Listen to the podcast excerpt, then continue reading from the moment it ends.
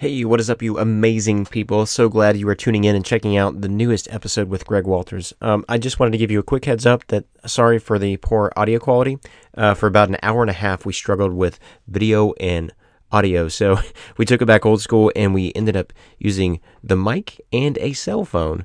Um, and yet we still streamed because he can hear us on the other end whenever we were using Skype. So uh, just to give you a heads up, if the audio is in and out, that is why.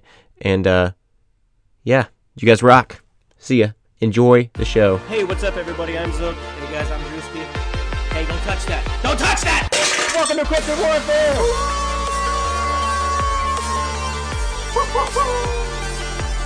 And if you have a story or encounter, shoot us an email or a detailed voice message to cryptidwarfare at gmail.com.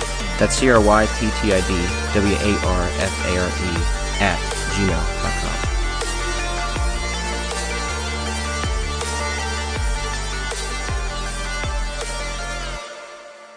We are Cryptid Warfare. We're here with the famous author, Greg Walters. Man, he's uh he's a good guy. He's he a does a lot of Bigfoot researching and all that. And um, Greg, dude, we're happy to have you on, brother. Thank you. Thank you both. I appreciate being here. Yeah, man. I tell you what, I got some notes written down here. Um, OZ baby here. Got about a half an hour window gap. So, all right. So you're the author of the book called Ridge Walkers. Yeah, Ridge Walkers in Two Worlds, and also my first book uh, was uh, The Ridge Walkers was the title of it, and that's my that's my website, theridgewalkers.com. Yeah. Okay. I was doing some uh, some research and reading. Um, says you're part of like, part of like the U.S. Coast Guard, Merchant Marine, a map historian, and Native American. What did I say? The where? Ethnographics? Ethnographics. Yeah, something like that. All right, yeah. So ethnography. Ethnography. Yes. Ooh, that's a big word for That's today. That's a big Yes! word. My head hurts. Right, Dang. Right, right. Don't say that before you've had coffee in the morning. I know, right? Yeah. Well, Yeah, give us yeah. a give us like a brief description. How did you get on the Bigfoot topic? Like, how do like like what led you to start doing this? Lot of that came from my love of the wild. You know, going out there in the wilderness, uh, and, you know, different areas, not even wilderness, but sometimes, you know, what's fun is like around your area, and this this applies to any place where there's a there's an area of like four to ten square miles that is just overlooked. You know, people don't go there, or you know, maybe some bow hunters might go in there or something like that.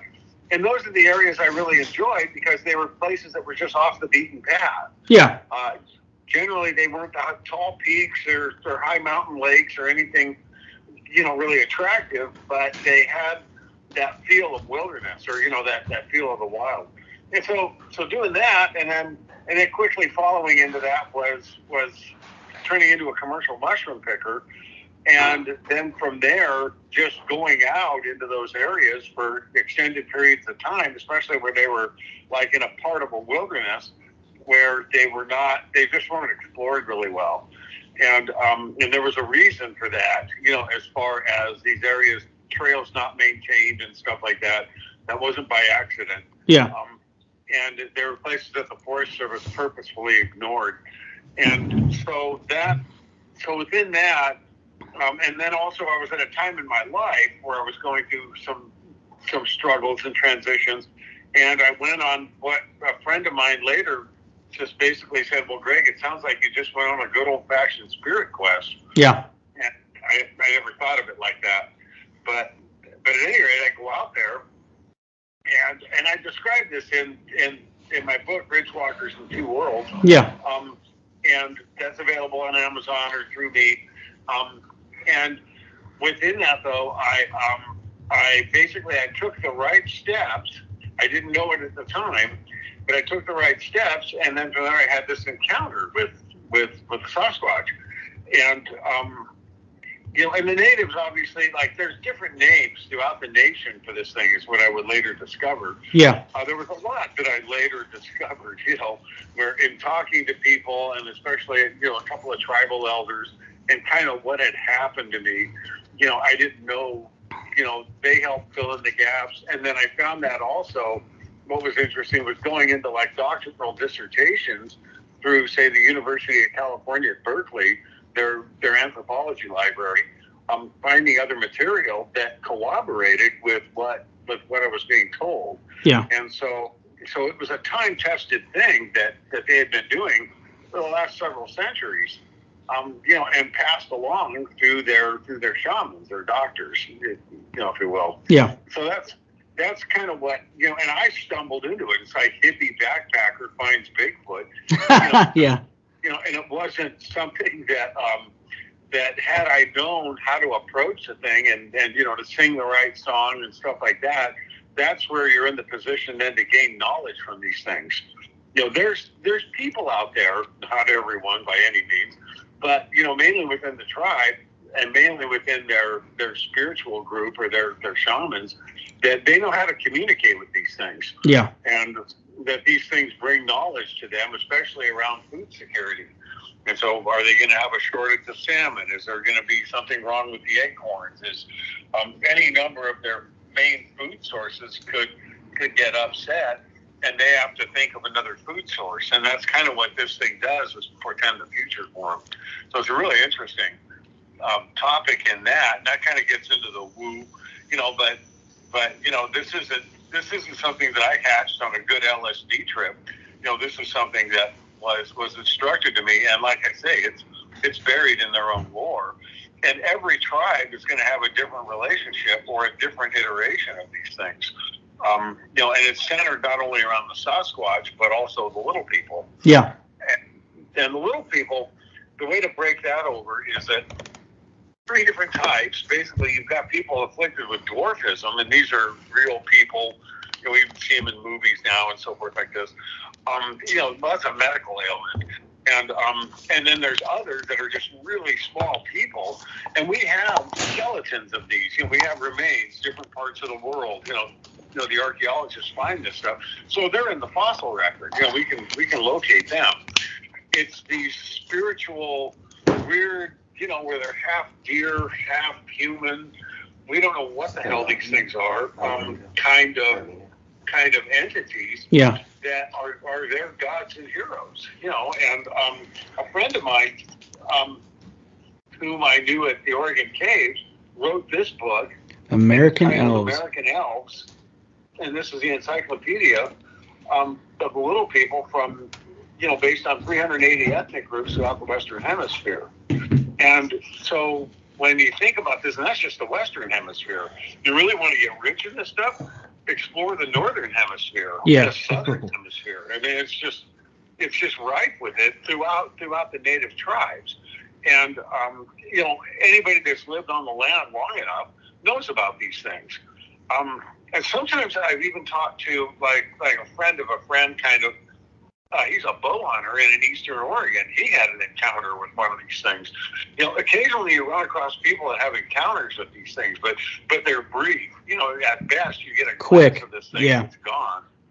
And and and you know, it's just something that um, that yeah, one of my friends was a surveyor. This was Yavapai County, Arizona, but he was up in the I think the Hopi lands or the Navajo land, and um, and it was interesting because he was out by himself, and he rounds a corner around a boulder, and there's this thing standing, and it darts off, and it was like a half deer, half human, um, and it just took off. He was absolutely freaked, didn't know what it was, and his partner at the time, when he got back to the truck and they were riding out of there, he was like, "Man, I saw something that just didn't, you know." And the guy, well, what? You know, well, it was, you know, well, that was a skinwalker, you know, I guess. That's fun. And um, it wasn't. Um, in this in this book, it it described these things as thunder gods. And one of the questions I asked him was that what was the weather like when you saw this thing? He said, "Oh, it was just it was it was like right after a real heavy rain shower." Yeah. And so I, I go, okay, well, that fits right with the descriptor in this, and um, you know, in in the American Elves book, and so because this is all based on the ethnography, and and, and you know the tribal lore drawn from all these different ethnic groups, um, you know, in Tennessee.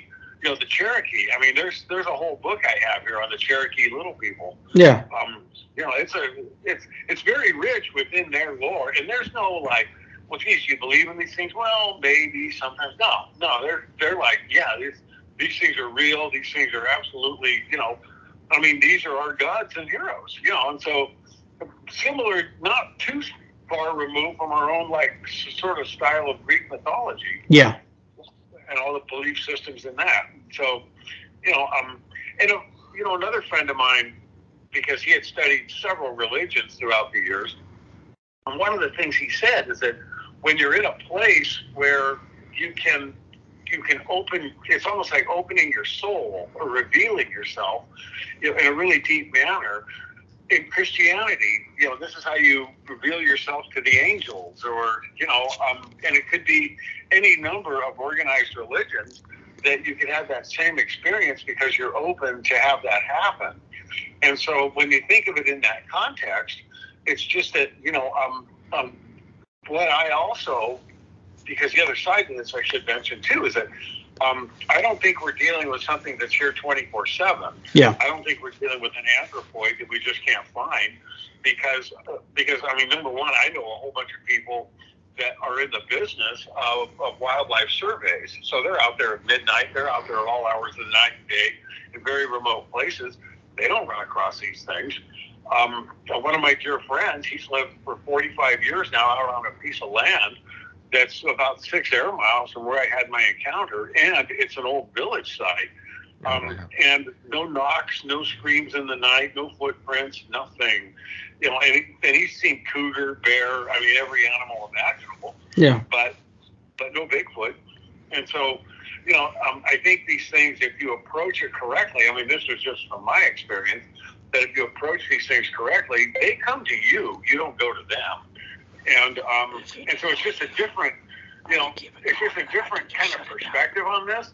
Um, you know, and so that's that's where it's like I can be on one side, it's bipolar Greg, um, you know, where I'm the biggest Bigfoot skeptic, but then on the other side, when you take it on with the spirituality world and you know these things living in two worlds or you know dimensional theory, I mean all this kind of stuff that we really don't know much about.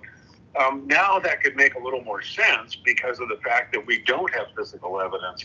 Yeah. And and I feel like we should for something this large. Um, I mean, I know a gal who was a mycology or you know mushroom instructor, professor at um, at Southern Oregon University.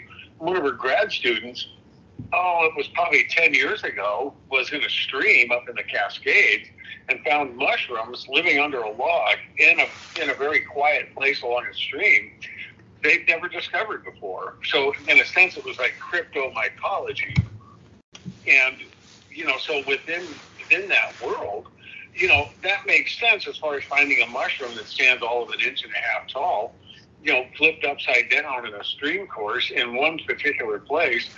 I mean, this is where we're at with finding cryptos. And so, you know, um, but something like nine feet tall running around out there, you know, um, um, even even as elusive as they are, uh, I just don't feel like I just don't feel like that um, that that we're dealing with something that's here all the time. Yeah. It has a way of stepping in and out of our world, and Kinda like- in the great mystery. Kind of like walking through portals and stuff like that. Could be. Yeah. Mean, could, you know, and that's that was the thing with my encounter was that did I did I experience something that stepped stepped through? You know, in other words, did I actually see it at its point of origin coming into our world? Um, some will also argue that well, maybe he was just cloaking. In other words, these things have a way of doing camouflage with their hair, or, you know, whatever that um, that makes it where they can step in and out, where it seems like as though they're stepping in and out of our world when really they're there. But they, we just can't see them. I, the jury's out on that one. Yeah. Um, yeah, and so, and so you know, and this is what this is what makes it, you know, the fascination and the allure is that you know if if you look at it from that context, um, you know, and then and then once this thing's here, you know, like how long is it here for? Is it here for an hour, a day, a year? You know, um, you know, Who knows? I'm thinking maybe at best a week, but I don't know. Yeah. Um, why don't you tell us a little bit about your about your Bigfoot experience? I'm really interested on that. Oh, okay. Um, well, it only happened once, and it happened about 20, God, 26 years ago, something like that, 27 years ago. Yeah. Um, Are you ready to level up your podcast game? Introducing Supapass, the ultimate all in one platform made by podcasters for podcasters. Imagine having access to a sleek website builder, the most powerful content app maker on the market, engaging courses, a thriving community, Patreon, and and exclusive membership perks all in one place. With a Netflix inspired layout that's both professional and creative, Supapass is the perfect place to grow your audience and take your podcast to the next level. Don't miss out. Join the Supapass revolution today. Check out supapass.com and get a two week free trial. Link in the show notes. and it was a um, it was something that I was on a pack trip. It was about a 60 mile, you know, loop hike that I was doing, and I went into an area where I first did, I almost did like a prayer. Yeah. I went to one place that was known. You know, I mean, this is what happens when you walk into their church. Yeah. Um, you know, and but basically, I went to this place. I burned some sage. Um, you know, and you know, there's a thing that that's called um, you cry for luck, and I think that that's what I was doing. My emotions were caught up in it, and and I I did this did this little act or whatever. Um, you know, where I where I burned some sage. Just had a pleasant evening. Um, you know, camped out, and then and went back to my car, reloaded my pack, and took off. And that second night, so to speak, I um, I encountered a salamander in a stream. Yeah. Well, it was a spring really, and um, um, beautiful, beautiful giant salamander. I thanked him for being there and put him back, you know, in the little spring area there. And he was crawling. It was under these huge, huge cedars. You this bubbling spring coming out. It was a beautiful place. Um, and from there, I went to um, from there I went to another place, and that's where I would have my encounter. And um, and it, it was like an amphitheater, and it was an area where uh, there were steep sides on like three sides of it, and then it was open and you know dropping down. It was like a bench almost, um, and it was probably a little bit smaller than a football field, but about that size. You know, and semi-forested. There were some trees and brush and stuff like that. There was a couple of ponds uh, on the upper part of it, and um, and then I, and, and as I dropped my pack, I went up to this you know, right close by was the top of the ridge, and there were some tarns up there, like small ponds, if you will, made mainly from snow that had just melted because this was early June, Yeah. and so the flowers were just trying to pop. And you know, as soon as the snow melts in places like this, the flowers are popping. I mean, they got to get going because they might have a real narrow window before everything's dried out, and um, you know, when they got to drop seed and do their thing.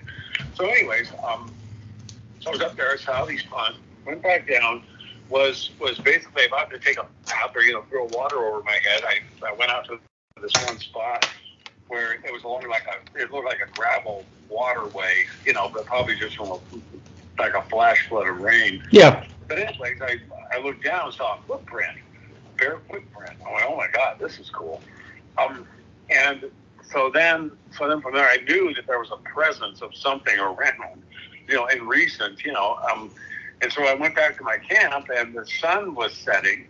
Um, and it was that time of spirituality. I think Don Juan describes it, or Carlos Castaneda describes it in his book. That that time of power, where it's that it's that transition from the light and day into night, and you know, and that spiritual time zone that happens right in that thin red line, and that's when this thing pops. Um, and it was it was already in the amphitheater. It didn't come down from the hillside. It was already there, and it and it basically appeared. I couldn't see it because it was so damn dark. Yeah. A full moon was coming up. This was on a blue moon, by the way.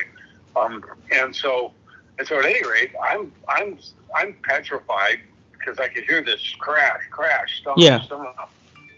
And um, and at that point, um, I I was just watching and listening, and this thing stops at the upper pond and starts drinking, slurp, slurp, slurp, slurp, slurp. You know, I mean, I heard that for probably a good ninety seconds, and then it proceeds. I heard splash, splash, splash, crash, crash, stomp, stomp, So this thing's going across this area, doing a semicircle around me. And knew I was there um, because it was avoiding me. Trying to stay in the shadow. But eventually it would emerge, not so much in direct moonlight, but just just enough where I could see it, you know, the shape of it moving.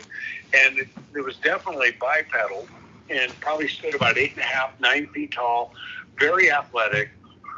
It wasn't like the thing over my shoulder here, you know, a little more bulky like a football player. Yeah. Um, you know, definitely one I'd want on my football team on the defensive end. yeah. Um, but but this guy, so so very athletic, very muscular, going around my camp in a semicircle. Then he looked at me, and these icy gray eyes. I mean, it, it was very much. Uh, some time later, I opened one of my Tarzan comic books, and there it was. It was it was it was the apes. Yeah. Even in the Tarzan comic book, they had these icy gray eyes. That was him, and um, and so at any rate, from there it just dropped down the hill and disappeared disappeared out of my view in my world. Um, and you know, and it didn't come back. It didn't throw rocks at me. I was holding a flashlight at the time, and I kind of heard in my head, like, "Don't even think about it." You know, people putting that light on me, Mister. Yeah. You know, um, and so, and so from there, it it it disappears. Um, you know, and like I say, it didn't return. I didn't have, you know, but I just felt like the rest of the trip, like I would run into bear. A lot of bear out there. You know, Yeah. And you run into, I think there were a couple of cubs, or they were like yearlings, and they were playing in a meadow. And I just got to join them, or you know, be part of what they were doing. And and and you know, I sat down in the meadow, and you know, you know, dropped my pack for a while, and um, and just enjoyed their presence. You know, and it was just, I felt like I was part of the whole thing out there, not above it, not below it, just just there. And and it was it was very um, it was very relaxing. You know, I just felt like I was in this attunement with with the natural world, and and you know, and there's there's actually so so then in later years I would I would study. You know, you get obsessed with these things. Okay, what the hell was this? Why Yeah. did I see it? You know, et cetera. And um, and in later years I would learn that like the salamander was uh, um, that that was a shape-shifted little person. They're known as water babies. There's land babies and water I've heard babies. of water babies. And I've heard of those. Water baby. Yeah. Yeah, and the water babies, they they occupy these springs and stuff like that in these mid-elevation ridge lines, where you know they're like the This guy's got guardian a of lot of that knowledge. Spring, and they're have him back also the guardian of also the culture. continue I mean, they're the ones that arguably taught the culture to to the native tribes to be able to survive in a rather inhospitable place and you know, and so it gets into their. So now we're into their lore, you know, and their and their whole belief systems around spirituality. Yeah. Yeah, you know, and that's that's where it gets fascinating because of the fact that just just on the face that these people have lived on the land for ten thousand years, and you know what what knowledge have they drawn from that from that land? Um, you know, learning about you know nature's little secrets in these dark corners. Um, yeah, and so it's just um, and there's some great stories on that. You know, there's one of my favorite is the one of the Squamish Nation, and that's up in British Columbia, southern British Columbia, where where you get uh, um, where there's a shaman up there, you know, of sorts, and he's training these initiates or these apprentices, and he'll pick one or two of them. And then from there, what he does, he trains them up, gets them so that that way they can live off the land very, you know, fairly comfortably and so forth. And then he just turns them loose Yeah. and these guys are these guys are in the wild for five years, ten years, for as long as they can survive until eventually they probably get killed, Mm. um, Jesus. or or they return, which I don't think happens often. Yeah. But but they're out there and they turn into wild men. Yeah. You know, so their hair's all scraggly, and, you know, whatever. They look similar to a Bigfoot, um, but. But every once in a while, every couple of years, that shaman or doctor would go out there and learn from them the secrets of the forest and the little things that these things that these that, these things now that these wild things would see and witness out there in the forest living that long on their own and you know how to survive and but also more importantly like the the spirituality of that forest Yeah. I, it was- just to me that was just okay this is far out Yeah. you know, um, you know, and and and you know, but it's an attunement back around to that whole piece of land, you know, wherever they're at, whether it's desert or forests or mountains. Yeah. Man, that's um, man, Greg, that's a that's a lot of information, brother. Um, Yeah. I'm we're definitely gonna have you back on because I want to talk more about those little people next time for sure on that. Um, Okay. As far as uh is uh, I'm, my mind's blown right now. as far as that, I mean, you can keep it going. I I know I'll I'll have to leave, but I mean, I, I man, I am like I'm, I want to listen to the rest of what you're saying later since we have you right now. I mean, you can keep the. oh, I'm still gonna keep it going. Okay. But anyways, um, but yeah, um, but anyways, yeah, Zook, he's gotta, he's gotta take off. He's got some stuff he's gotta do, but I'm, we're still gonna keep this going, Greg. Um, Yeah, great. It was it was nice briefly meeting you. I know I'll meet you again, but I wish I could stay. Dang it, work. Thanks for being here. but anyways, yeah, so um, yeah, so as far as like the researching and stuff like that, um, on like your ex, I'm, s- I'm sure you've been on expeditions because you're definitely an avid hiker. Uh, are there any other? Uh, okay, yeah, because you said you only had that experience, correct? Yes. Okay, yeah. Now, as far as like the researching and stuff, um, what else have you found out about Bigfoot? Well, you know that every every tribe handles it slightly differently. Yeah, and so you know, and and and there's places where, as, as far as having a giant in existence, that might not even exist. But the little people are throughout are throughout uh, North America. They're they're South America, Asia, the African continent. I mean, they're all over the world. And on the Pacific Islands is especially rich. The Menehune of Hawaii is an example. Um, you know, there's there's others where it's like it's like you could imagine having a real live Bigfoot, a physical animal, you know, or physical being, and like an example would be the orang pendek there in in central Sumatra, yeah, and that part of Sumatra, you know, is a double to triple canopy rainforest and very isolated. Um, there's only certain locals that go into some of those areas. And this thing stands all of about four feet tall. It's like a miniature Bigfoot. And now there's an example where you could have a cryptid yeah, where we just haven't discovered it yet. That I can relate to because of the remoteness of that place and the, and the inability, or you know, the the tough aspects of trying to get in there, and especially where it's a rainforest. I mean, it's just dumping ass rain, and you know, and so you're going to run into. Um, you know where it's difficult to find footprints. It's hard to it's hard to track these things. It's hard to get in there and locate one. Um, you know that that would be an and it's small enough where where it can slip under the radar. yeah, Um, and that's one thing about here in the Northwest. There's some fun stories in the North. You know, in Canada, the Canadian North is just rich with, you know, some I mean far out stories of where they have hot springs up there that can turn like little valleys into almost like a temperate or even tropical forest. And um, and then you have you know, then you can have beings or, you know, say like say like remnants from the Pleistocene, you know, the, the opportunity to perhaps see a dire wolf, a cave lion, you know, all of these all of these things that are purportedly dead could still live up there. You know, but how much fun is this? You know, um, and it's just because it's so damn remote. that is true. It's got miles and miles and miles of just woods and all that, mountain ranges and stuff. Yeah, we don't. Hundreds- Yeah, Yeah, I mean it's it's just such a vast area, you know, and so and so it's hard to argue that no, that couldn't exist. so so it's a you know it, so there's certain places around the world where you know you've got that kind of isolation where you know these beings could could be there, and Sasquatch is is imbued in that, uh, you know, kind of um, embedded into the fabric of their culture up there.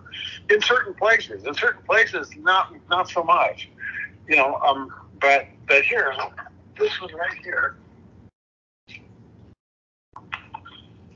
for you guys. yeah, I don't know if you can see it. Can you see me? yeah. I can see you. Okay, yeah, yeah, yeah. So this is the book. Okay.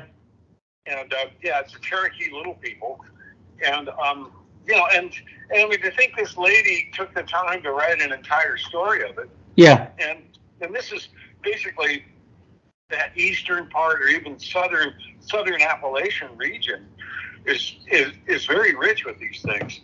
Um, you know, and there's even a rock there. I think it's called Judaculla Rock. I think it's in Kentucky. Okay. Uh, uh, but that's a far out place, you know. And how did that thing come about? Right. You know, and and so there's so sometimes you get these remnant pieces of archaeology that the archaeologists are stymied, where you know they don't they don't fully understand it. It's not even in the Cherokee language. They the Cherokee can pick up on some of it, but not all. You know, and so it's a it's this it's this mystery. You know, it's one of history's mysteries, and um, you know, but but but this stuff generally the university level, the anthropological libraries will have stuff buried in there um, from these doctoral dissertations where where they interviewed these doctors or shamans back in the day, and and they and they got some interesting information on their culture. You know, is basically what it comes down to. Yeah. Man, that's a. There's so much vast just knowledge and just different types of lores and cryptids and just with like universities and stuff studying these things and people just diving into it. There's so much out there and with all of the encounters and sightings and stuff that people come up with like there's no way people could be lying about this. Not all of them, I should say. Hey, we want to hear your creepy stories. If you have any creepy experiences you'd like to share, contact Drewski and I at cryptidwarfare at gmail.com. Simply put in the headline what your story is about, then write out a brief summary and hit send. It's that easy. Oh, and if you're not much of a writer, email us a voice message. What's going on, guys? This is Drewski. You want to hit us up or look at uh, anything that we're throwing out there with our podcast? Look us up on Instagram encrypted underscore warfare, and you'll find me and Z over there loading up our podcasts. And not only that, you guys will look at our titles up on top, and you can click on it. You can find us on Spotify and on Anchor. And then when you guys go on there, hit the like, hit the subscribe button on there. Also, on a side note, guys, I got a little side biz. Um, I tag up art for cryptids and stuff. You probably heard me on the Tony Merkel podcast. Instagram page is Drew's Tags. It's D R E W Z underscore T A G G Z. You guys want a painting? Hit me up. I can do almost about anything. Well, yeah, I mean that's so that's so that's another that's another difficult conundrum here because scientifically, like scientists mostly won't touch this. Yeah. But yet, you know, the thing that stands in the way of this are the footprints and the sightings. Yeah. And the footprints, 98, 99% of them, I mean, like that one guy I thought was really cool. He was a, um, oh, he was a type of criminologist in Texas. Yeah. And he goes after criminals based on their, based on their footprints. Um, based on boot heel size or shoe size or, you know, barefoot, you know, like this. The guy is a, he's a scientific expert with footprints. Well, they sent him a bunch of casts of the Bigfoot casts, Yeah. and and he he threw out he threw out uh, most all of them except two, and two of them um, uh, one was from up there in the Harrison Hot Springs area, southern British Columbia. The other one was from Northern California, Okay. and he said he could not he could not dismiss him. I mean, whoever did this would have had to have been a trained podiatrist to know exactly foot structure and so forth like that to be able to support the weight of something that size, and you know, and you know, offering up a you know detailed scientific explanation for this. But he basically said, "Look, you folks in the Northwest have something you don't know about yet." Yep. Yeah, and that's that's where he left it off. He said, "Look, and and and, and the cool thing with him was that he didn't care. The guy didn't make it didn't make any difference to him whether this thing existed or it didn't, or uh, he didn't care. And so it was an unbiased opinion. I like that. Yeah. these cats. It was really cool. Um, you know, and then and then from there the sightings. I mean, so this is where people, you know, wow, I saw Bigfoot jump over a log and he ran into the forest. You know, well, that I mean, that just gives us this little snapshot. But what what backs that, and you know, what's what's behind that sighting, and why was that thing there? Yeah. I mean, that's you know, these are just questions that would pop into someone's head. And like John Green, I think was an example where I mean, this guy's going after it vehemently, and really, I mean, and it's funny because I talked to one of his partners, one of his friends up there in Washington, doing what he was doing by backpacking out cameras and trying to do all this work in this. And it's like, wait a minute, dude, you know, you go out there, and if you're if your being, your spiritual place, and so forth like this is correct, they come to you. You don't go to them. Yeah. And you know, and that's and so it's that it's that it's it's really up to our our willingness to accept these things in. You know, it almost sounds like a religious doctrine, but but you know, it's almost the same way like the mindset of like a bow hunter. You know, where he's out there, he's with the nature of the track, he's following this animal, and you, you get, I mean, day two, day three into that hunt where you're out there, you know, um, just just crawling through the brush. That's where you're going to have that kind of that kind of kinship encounter. Yeah. Um, because you're so much in that place. So yeah, it's a um, I mean, it's it's kind of a far out way to grasp it, but you know, because that's what the that's why like like within the tribes, you know, for you to be an apprentice to do this, it takes years. You know, it takes years of training Mhm. to go out there, be able to sing the songs and be able to, to introduce yourself and um, and speak the lingua franca of what of what the Sasquatch is going to know, or vice versa. The Sasquatch is, you know, he recognizes that language, and so so yeah, that's so once again we're back around to the ability to you know to know that language, and yeah, it's a um, you know it's just it's just another it's just another way to look at it. Um, you know, and the way I feel about that too is that scientifically, we know so little about the universe, and you know, we're still trying to figure out what a portal is. We're we're still, you know, some of the advancements with with the Hadron Collider, where it teaches us. The Oh, for CERN? of our own Earth. Yeah. The Hadron Collider. Yep, definitely. I hear you on that one. Um, but yeah, I I 100% agree with you on that. You kind of got to be open to it, and you know if you're if you're not if you're not getting connected with nature and all that, um, if you're just there just for your own thing, you're not you're not going to be open up to see what's there. Right, right, yeah, and that's and that could apply to anywhere. Yeah. I mean, the desert, anywhere. Um, yeah, so it's a, um, so it's something that that's what I've learned. And as far as my book, back to Ridge Walkers and Two Worlds, um, within this, you know, the main thing is that um, that I just wove in my my real story. I told my personal story in the Ridge Walkers and Two Worlds in the beginning, but then from there it just jumps into story. So the goal was sci-fi magic realism. Yeah, I described a treasure hunt that was a true story. Um, that we went after this this eight quart jars of double eagles. Everybody loves a good treasure story, Hell yeah. and uh, you know, and so and so you know, brought that into the brought that into the fold. But um, but but yeah, it was it was based on my encounter, and then just kind of weaving in what I learned over the over the decades since. So yeah. Yeah, definitely, man. Um, yeah, I've uh, I got your uh, I got your book on Amazon right now. That's the next. Oh, yeah. That's the next thing I'm gonna buy because I try to get stuff probably like once a week. So I got your book uh, next up to get that. So that I was reading through a little bit of it on the back part of it.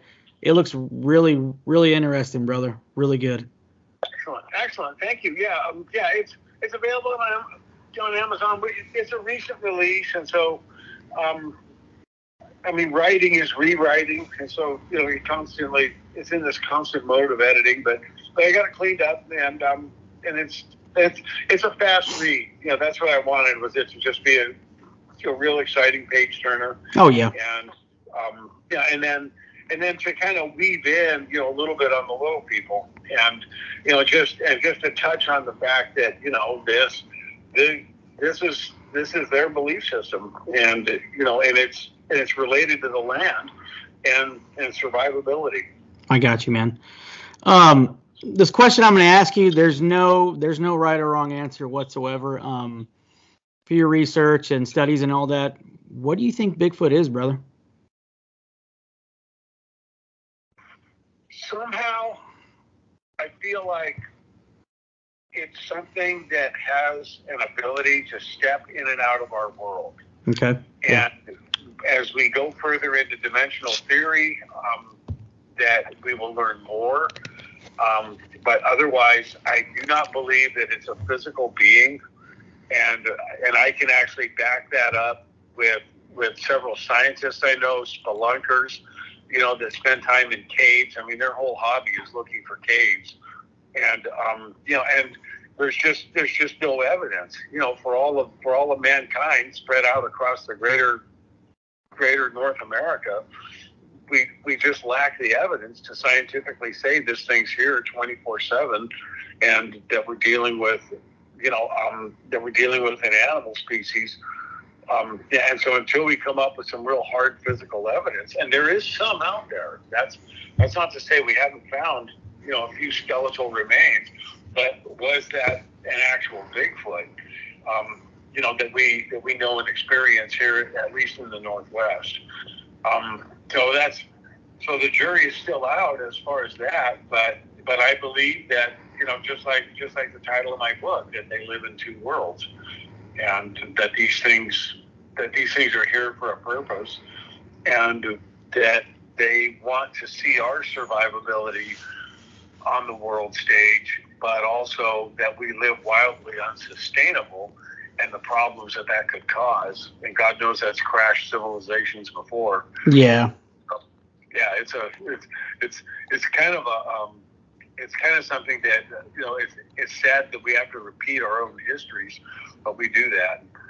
And you know, but but but in this world and in the whole thing with the cryptids, yeah, it it's it, it's fascinating as far as you know just just if you can experience and gain knowledge from one of these things at any time in your life, and even if it's just one time, it could rock your world. Yeah, I definitely agree, man. Um, yeah, that's um, it's a good answer. Like I said, it ain't right and wrong, you know. Um, just people have their own answers, but I like that. Um, as far as uh, here's a question too. As far as people getting starting out, getting into this, when it comes to researching cryptids or or, or anything like that, um, what advice would you give them? You know, as far as research, you know, that always happens, you know, at, at a really good library. And with our online resources now, you can access so many different libraries and so much information online. It's just fascinating. Um, and then the other thing too is um, to to basically, if you're going to go out there, you know, you know, out in any numbers of wild places, um, you know, one of the things I've done is where you kind of, um, I don't want to say take control of it. It's more like you, um, you, you want to be one of the caretakers of it, so you don't litter. You know, you pick up litter where you can. Yeah, you basically, basically treat them with like with a respect. That's right. That's Yeah. right. Yeah, and so and so and so within all that, um, you know that that then from there, that's where lessons are learned. And so, um, so yeah, and and you know that's the thing is that to be able to care and and and love the land and and you know that's we draw resources from it but also it's like it's like when you kill a deer or you kill an animal that you give thanks that you know you you appreciate and respect the kill Yeah. and you know um i mean that's just that's just almost like you know it's almost like the philosophy of the hunter Yeah, I agree. yeah, it's within that, you know. But but yeah, it's just you know, it's something that um, that's that's where um, that's where I feel like you know people, you know, we tend to just um, not so much take advantage, but we take for granted, I guess. I Yeah, say, there you go. that we take for granted what we have around us. Yeah, we do, and uh, yeah, it's one thing as a society and people in general. We're just constantly just, you know, just moving fast instead of just appreciating what we got around us, slowing down, you know, and take care of basically of what, in my opinion, of what God put in front of us. You know what I mean? That's But- right. That's right. Yeah, and and you know, and that's the thing is that is that because it ties into, you know, whatever religion you've got, you know, you know that's within your heart and soul, and you know, and so and so it follows that you know, there's some basic tenets there, some basic, you know, like like groundwork or or, or you know philosophies to live by Yeah. that makes inherently good people. You know, that we want to be a good person. hmm And so, yeah, and that's, I mean, that's, that's all it really asks. And, you know, when you go at it too with with with a very open mind, um, you know, these things become, you know, you know, they're attuned to that, and and you'll become receptive to it also.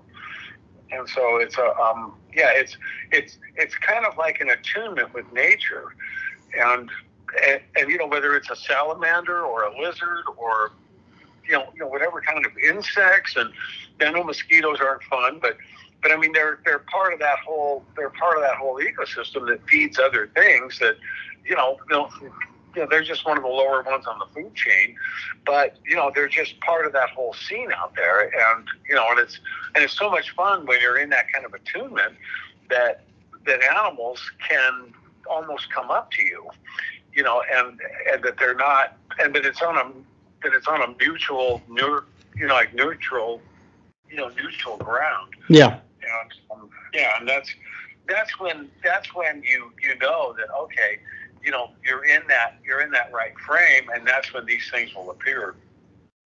Got you, brother. Yeah, yeah, I agree with you, man. Um, yeah, like I said, uh, Zook and I, we're gonna have you again on this podcast for sure. Definitely want to dive into the little people. Um, and um, yeah, man, um, where can people find your book at, and where can people find you if they need to get a hold of you on questions or anything? Well, I can be reached at um, my email is gwalter2017 at gmail. Um, G W A L T E R 2017 at gmail. And um, and then from there, I also have my book on Amazon, and um, and also email me directly, and I can you know we can arrange payment and mail, and you know I'll include a card and, and you know you know signed copy of the book, that kind of stuff, and um and so so yeah, it's something that um that I just felt like this was a story that needed to get told, and I felt like you know that um, I hope to be able to expand it into the larger Bigfoot community as far as, you know, because a lot of times we'll touch on the fact that, well, yeah, there's some native lore in this, but nobody really knows what, you know, and so, and so to be able to expand that topic a bit and the ability to find that information and where it can, you know, where you've got your area staked out, you know your place where you want to be, and you know, and you've heard stories of that um, that this might fill in some of the gaps. Yeah. And and I think my book presents that. You know, Ridge Walkers in Two Worlds by Greg Walter, and yeah, found on Amazon. Um, yeah, and please email please email or contact me if you have any questions. Right on, man. Awesome. Right on, uh, Greg. I appreciate you, man. I'm glad you took the time out uh, to hang out with us to talk a little bit about your experience and your book and massive knowledge on this stuff. Um, but yeah, but we definitely are going to have you again on the podcast for sure, for sure, if you'd let us. Oh, I appreciate good, it. Good, good, good. Yeah, that'd be great. Um, yeah, you guys keep up your good work and and um, you know, keep the faith and never give up. No, we won't, man, for sure. Um, yeah, I'm gonna go ahead and stop this recording and we can chat a little bit more. But all right, guys, uh, like I said, you guys got any experiences? Uh, hit us up, uh, encryptedwarfare at gmail.com. That's cryptidwarfare at gmail.com. And check out uh, uh, Greg's book, uh, Ridge Walkers. It's on Amazon and on his own website as well. Support them, check them out. And uh, we appreciate you guys for stopping by.